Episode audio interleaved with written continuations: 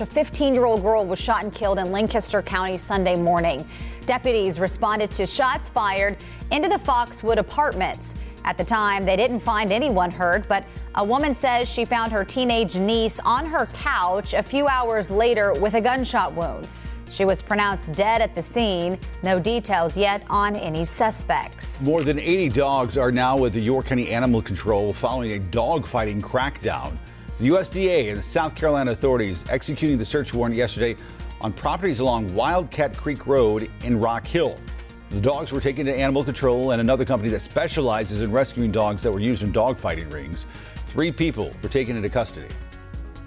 People searching for a missing South Carolina man say they found what appeared to be human bones yesterday.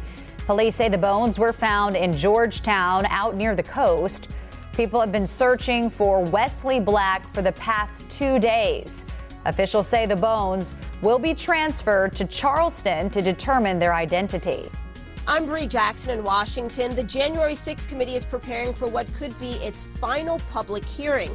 This after a stunning claim about a call between the Trump White House and a Capitol rider. The bombshell claim came from a former January 6th committee staffer and former Republican Congressman Denver Riggleman, who was on 60 Minutes Sunday. He said that there was a call between the White House switchboard and a rider during the Capitol attack. Uh, January 6 committee members say they are aware of that call, and it's one of a thousand details that they are aware of. The Panthers finally in the win column this year. That's right. After the team beat the New Orleans Saints 22 to 14 at Bank of America Stadium, the Panthers will look to keep the winning streak going when the Arizona Cardinals come to town this weekend. And that is it for your morning rush.